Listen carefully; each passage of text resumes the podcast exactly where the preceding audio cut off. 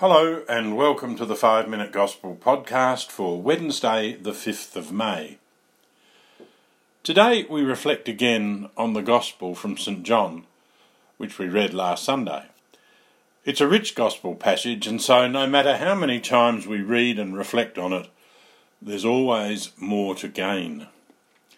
We hear again today those words of Jesus Make your home in me as I make mine in you. Home is where we can be ourselves, where we can kick off our shoes and relax. Home is the place where we know we are safe, secure, loved, and accepted, no matter what. It's a place where we know we will always be forgiven, even with our faults and failings. Jesus wants us to be at home with Him.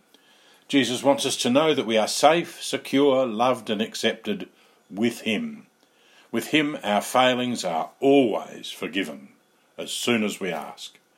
He uses the idea of a grapevine and its branches to describe this intimate, wonderful relationship. He says, I am the vine, you are the branches. A branch cannot survive without the vine. It withers and dies if it's cut off from the vine. The branch can only live and produce fruit when it remains joined to the vine. Five times in today's Gospel passage, Jesus uses the phrase, remain in me. Jesus said, as a branch cannot bear fruit all by itself, but must remain part of the vine, neither can you unless you remain in me. Jesus invites us to make our home uh, in Him as He makes His home in us. He invites us into this close, intimate relationship with Him. And He says repeatedly, Remain in me. Remain in me. So today, let's think about those words Remain in me. In his letter on the call to holiness in today's world, Pope Francis quotes St. John of the Cross and gives us an interesting idea. St. John of the Cross said, Endeavour to remain always in the presence of God. Try to be continuous in prayer, whether you eat, drink, talk with others, or do anything. Always go to God and attach your heart to Him. Attach your heart to Him. This can help us to make our home in Jesus and to remain in Jesus. It is, in fact, quite practical advice. We tend to think of prayer as one part of our daily life something we do and we finish, and then we go on to the other activities. We see them as the rest of our day prayer on one side, the rest of the day.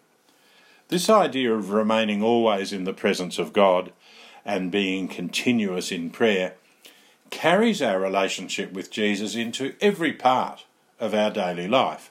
It means learning to make our home in Jesus and to remain in Jesus all day long.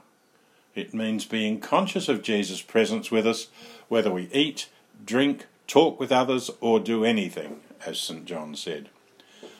We can do this by developing little habits of thanking Jesus for good things that happen during the day a beautiful sunrise, a nice meal, an unexpected smile from someone. Asking Jesus' help in difficult moments, in an argument or in a moment of anger or loss of temper. A short prayer when we see something sad, an ambulance rushing someone to hospital, a tragedy on the TV news. There are so many ways we can call to mind the presence of Jesus throughout the day. Of course, to learn to remain in Jesus throughout the day we still simply cannot do without times spent in silence, alone with Jesus, in prayer, those formal moments of prayer. Today, why not think about trying out the advice of St. John of the Cross? Today, why not try to remain in the presence of Jesus throughout the day? Try to be continuous in prayer today whether we're eating, drinking, talking with others, or doing anything else, Today, let's go to Jesus and attach our hearts to him. Let's attach our hearts to Jesus throughout this day. God bless you all.